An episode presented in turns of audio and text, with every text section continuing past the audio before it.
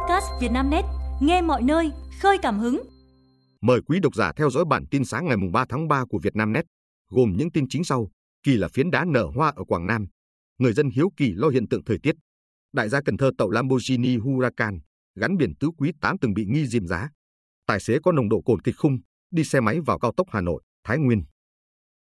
Dự báo thời tiết ngày ba tháng ba, trời ấm dần lên trước đợt nắng nóng khá mạnh. Theo Trung tâm Dự báo Khí tượng Thủy văn Quốc gia, thời tiết hôm nay và ngày mai, Bắc Bộ trở lại hình thái đêm và sáng sớm có mưa nhỏ, mưa phùn và sương mù rải rác. Hôm nay, không khí lạnh suy yếu, trời chỉ còn rét, một số nơi ở vùng núi cao còn rét đậm. Từ ngày mai, trời rét về đêm và sáng. Khu vực từ Thanh Hóa đến Khánh Hòa, mưa giảm. Từ ngày mai, mưa còn rải rác ở vài nơi, trưa chiều trời nắng, riêng vùng núi phía Tây có nơi nắng nóng. Sau đợt rét đậm, rét hại này, từ đầu tuần sau sẽ có đợt nắng nóng khá mạnh, ở miền Bắc có nơi đến ba mươi độ, miền Trung đến ba mươi lăm độ. Kỳ là phiến đá nở hoa ở Quảng Nam. Người dân hiếu kỳ lo hiện tượng thời tiết. Thời gian gần đây, người dân xứ Tiên Phước, tỉnh Quảng Nam, xôn xao chuyện một tảng đá nở hoa trên dòng sông Trạm. Tảng đá khá lớn, nằm nhô ra giữa dòng sông Trạm, một nhánh sông Tiên, ở thôn hai, xã Tiên An, huyện Tiên Phước. Trên tảng đá xuất hiện một lớp như xốp, chiều dài chừng sải tay của một người trưởng thành, nơi rộng nhất khoảng năm mươi xăng-ti-mét, nhiều màu sắc, nằm ngay dưới mép tảng đá hướng xuống dòng nước. Người dân tại đây cho rằng đây là hiện tượng đá nở hoa. Ông Văn Trương, tám mươi sáu tuổi, ở thôn năm, chia sẻ, theo lời người đi trước, hiện tượng này xuất hiện cả trăm năm và chỉ ngay tại tảng đá này. Điều kỳ lạ, nó không xuất hiện thường kỳ hàng năm mà có thể năm năm, mười năm, thậm chí mười lăm năm mới có. Thời gian xuất hiện của hoa chừng mười tới mười lăm ngày. Ông Trương thông tin, màu sắc hoa thay đổi liên tục, vừa xuất hiện sẽ có màu đỏ, ít tiếng sau chuyển sang vàng, xanh, trắng. Gần đây nhất vào năm hai nghìn không trăm mười tám, xuất hiện với diện tích lớn hơn. Một điều được nhiều người dân ở đây nhận định, năm nào đá nở hoa, năm đó thường xảy ra tình trạng nắng nóng kéo dài, khô hạn. Phó Chủ tịch Ủy ban Nhân dân xã Tiên An Nguyễn Phú Hoàng cho rằng, hiện tượng tảng đá nở hoa xuất hiện khoảng năm tới bảy năm một lần. Những ngày đầu xuất hiện hiện tượng này, một số nhà khoa học về nghiên cứu và đưa ra nhận định rằng đây thực chất chỉ là địa y mọc trên đá. Theo chu kỳ, loại địa y này sẽ từ đá xuất hiện chứ không phải đá nở hoa, ông Hoàng thông tin. Về ý kiến năm nào đá nở hoa, năm đó thường xảy ra tình trạng khô hạn, ông Hoàng cho rằng chưa có tài liệu chứng minh. Đó chỉ là chuyện trùng hợp nên người dân đúc kết lại như vậy. Nhóm cựu cán bộ Ngân hàng Nhà nước hầu tòa vụ Vạn Thịnh Phát. Ngày năm tháng ba, Tòa án Nhân dân Thành phố Hồ Chí Minh sẽ xét xử sơ thẩm vụ Vạn Thịnh Phát. Trong số hơn tám mươi người bị đưa ra tòa, có nhiều bị cáo là cựu cán bộ Ngân hàng Nhà nước. Bà Đỗ Thị Nhàn, cựu cục trưởng Cục Thanh tra Giám sát Ngân hàng hai, thuộc Ngân hàng Nhà nước, bị xét xử về tội nhận hối lộ. Quy định tại khoản bốn, điều ba trăm năm mươi tư Bộ luật hình sự năm hai nghìn không trăm mười lăm, sửa đổi bổ sung năm hai nghìn không trăm mười bảy. Với cáo buộc nhận hối lộ năm phẩy hai triệu đô la Mỹ để bao che, bưng bít sai phạm của ét xê bê, bà Đỗ Thị Nhàn bị truy tố ở khung hình phạt tù hai mươi năm, chung thân hoặc tử hình. Bị cáo Nguyễn Văn Du, cựu quyền tránh thanh tra cơ quan thanh tra, giám sát ngân hàng Ngân hàng Nhà nước, bị đưa ra xét xử về tội thiếu trách nhiệm gây hậu quả nghiêm trọng.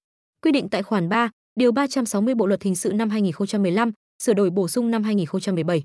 Bốn cựu cán bộ thanh tra Ngân hàng Nhà nước khác bị đưa ra xét xử tội lợi dụng chức vụ quyền hạn trong khi thi hành công vụ. Quy định tại khoản ba, điều ba trăm năm mươi sáu Bộ luật hình sự năm hai nghìn không trăm mười lăm, sửa đổi bổ sung năm hai nghìn không trăm mười bảy. Quá trình điều tra đối với vụ án đã cho thấy nhiều sơ hở, thiếu sót trong một số văn bản quy phạm pháp luật. Trong công tác quản lý nhà nước về lĩnh vực tín dụng, ngân hàng là nguyên nhân, điều kiện dẫn đến hành vi phạm tội của các bị can. Viện Kiểm sát Nhân dân tối cao cho biết sẽ kiến nghị cơ quan hữu quan có thể chế, chính sách, giải pháp để khắc phục, phòng ngừa vi phạm, tội phạm. Phụ huynh Hà Nội chi hàng chục triệu đặt cọc suất vào lớp mười đổi sự yên tâm. Dù Sở Giáo dục Đào tạo Hà Nội chưa thông báo số môn thi vào lớp mười công lập năm hai nghìn không trăm hai mươi tư, song đến nay, không ít phụ huynh chấp nhận chi tiền cọc để dự phòng một suất học cho con tại các trường tư thục. Chia sẻ với Vietnamnet, chị Nguyễn Hoa, một phụ huynh có con đang học lớp chín, chia sẻ, quá lo lắng về kỳ thi vào lớp mười của con. Mới đây, chị đã quyết định đóng hai triệu đồng phí nhập học vào trường Trung học phổ thông Đoàn Thị Điểm, quận Bắc Từ Liêm. Việc này giúp con chị nắm chắc một suất dự phòng nếu thi trượt trường công lập. Theo thông báo của trường, số tiền này sẽ không được hoàn trả khi học sinh rút hồ sơ. Trước đó, con chị đã trúng tuyển đầu vào lớp mười trường tư này theo diện tuyển thẳng bằng xét học bạ ba năm sáu, bảy, tám và học kỳ một lớp chín, học sinh giỏi, có hạnh kiểm tốt. Ngôi trường này cách nhà gần mười ki-lô-mét nhưng để yên tâm hơn trước cơ hội vào lớp mười của con, vợ chồng chị không ngại rút hầu bao. Chị Hoa cho hay, dự kiến sẽ đăng ký thêm một trường tư nữa ở quận Cầu Giấy, gần nhà hơn, để thêm lựa chọn sau này. Kỳ thi vào lớp mười Hà Nội căng thẳng và nhiều áp lực nên tôi dự kiến đăng ký một tới hai trường tư coi như là đường lùi nếu chẳng may con không đỗ được công và con cũng được giảm áp lực. Tôi biết con mình học tốt nhưng vì mức độ cạnh tranh quá cao, chỉ lo hôm thi lỡ con làm bài không đạt phong độ dẫn đến điểm số không như mong muốn. Vì vậy, đây là phương án tôi nghĩ là ổn nếu chẳng may không trúng tuyển được trường công lập ưng ý. Trường Trung học cơ sở và Trung học phổ thông Lương Thế Vinh đưa ra mức phí nhập học là mười lăm triệu đồng. Nhà trường cũng cho biết phí nhập học sẽ không được chuyển nhượng hoàn trả trong mọi trường hợp. Tuy nhiên, số tiền này sẽ được đối trừ với các khoản thu trong năm học nếu học sinh theo học tại trường. Trường Trung học cơ sở và Trung học phổ thông Lomonosov, Hà Nội cũng đưa ra mức phí nhập học là năm triệu chín trăm mười nghìn đồng. Phí nhập học này, trường không trả lại nếu học sinh rút hồ sơ chuyển đi trường khác. Người làm sống lại nghề truyền thống ở Thanh Hóa, xác lập bốn kỷ lục Guinness. Về làng Trà Đông, xã Thiệu Trung, huyện Thiệu Hóa hỏi tới nhà nghệ nhân Nguyễn Bá Châu, ai cũng biết. Họ biết tới ông bởi ông là người khôi phục được nghề đúc trống đồng đã từng mai một. Theo ông Châu, nghề đúc đồng ở làng Trà Đông có từ bao đời nay. Bản thân ông cũng không biết chính xác nghề này có từ bao giờ, chỉ nghe kể lại nó đã tồn tại hàng nghìn năm. Ông Châu được học nghề từ bố mẹ, ông bà, chính vì vậy, đến nay ông đã có hơn năm mươi năm tuổi nghề. Ông Châu bảo, mặc dù làng nghề này làm ra rất nhiều sản phẩm bằng đồng có giá trị cao như thạp đồng, ly, đỉnh, hạc, đùa, song trống đồng vẫn chưa ai có thể đúc được nó. Kể từ khi gắn bó với nghề đúc đồng, tôi đã được nếm trải nhiều thăng trầm với nghề. Thậm chí có quãng thời gian, làng nghề hoạt động kém do người tiêu dùng chuyển sang dùng đồ nhôm, sắt, gang, nhựa, inox bởi giá thành rẻ hơn và mẫu mã đa dạng. Khoảng hơn một thập kỷ trước, nghề đúc đồng mới bắt đầu dần hồi sinh trở lại khi nhiều người đi tìm mua đồ đồng nhiều hơn, ông Châu nhớ lại. Ông Châu bén duyên với việc khôi phục nghề đúc trống từ khoảng năm một nghìn chín trăm chín mươi tám. Đại gia Cần Thơ tậu Lamborghini Huracan, gắn biển tứ quý tám từng bị nghi dìm giá. Lamborghini Huracan mười lăm tuổi vừa được đại gia Cần Thơ tậu về với giá hơn tám tỷ đồng nổi bật với bộ áo tím lịm. Đặc biệt, biển số tứ quý tám sáu năm A ba tám tám chấm tám tám gắn lên siêu xe khá đặc biệt khi từng bị nghi dìm giá trong phiên đấu giá biển số năm ngoái. Bên cạnh Lamborghini Aventador, Lamborghini Huracan cũng là dòng siêu xe được đại gia Việt ưa chuộng. Ước tính, tại Việt Nam, giới chơi siêu xe đã tậu về hơn mười lăm chiếc bao gồm năm phiên bản L P năm tám không hai, L P sáu một không bốn, Evo, S T O và Technica. Giá lăn bánh trung bình một chiếc Lamborghini Huracan mới khoảng mười lăm tới mười sáu tỷ đồng.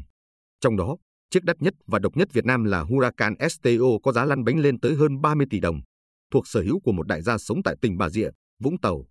Mới đây, một đại gia ở Cần Thơ, tên H D, chuyên kinh doanh xe máy biển số đẹp đã tậu về chiếc Lamborghini Huracan L P sáu một không bốn mang bộ áo tím lịm độc đáo, gây ấn tượng mạnh trong giới chơi xe khi gắn biển số định danh có dãy số tứ quý tám ngay sau khi giao xe.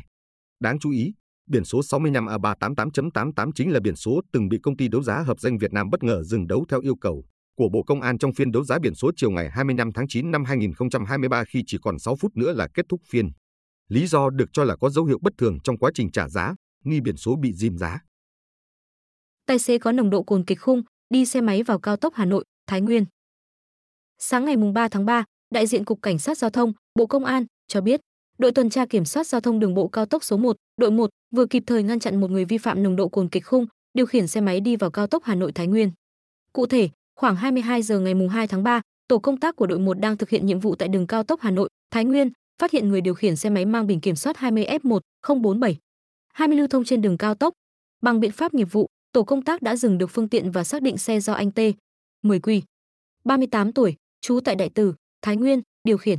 Lực lượng cảnh sát giao thông đã yêu cầu tài xế Q kiểm tra nồng độ cồn, kết quả vi phạm ở mức không phẩy sáu chín chín mi-li-gam trên một lít khí thở. Đây là mức vi phạm rất cao, gấp một phẩy bảy lần mức vi phạm tối đa được quy định tại Nghị định một trăm. Tài xế Q thừa nhận vừa sử dụng rượu, bia và đang điều khiển xe về nhà thì bị phát hiện, xử lý. Tổ cảnh sát giao thông đã lập biên bản xử phạt tài xế Q với các lỗi như điều khiển xe máy đi vào đường cao tốc và vi phạm nồng độ cồn. Với các lỗi này, tài xế Q sẽ bị xử phạt chín phẩy năm triệu đồng, tước giấy phép lái xe hai mươi ba tháng và tạm giữ phương tiện bảy ngày. Quý độc giả vừa nghe bản tin podcast thời sự tổng hợp sáng ngày ba tháng ba của Vietnamnet, được thể hiện qua giọng đọc A I của vê bê. Mời quý vị và các bạn chú ý theo dõi.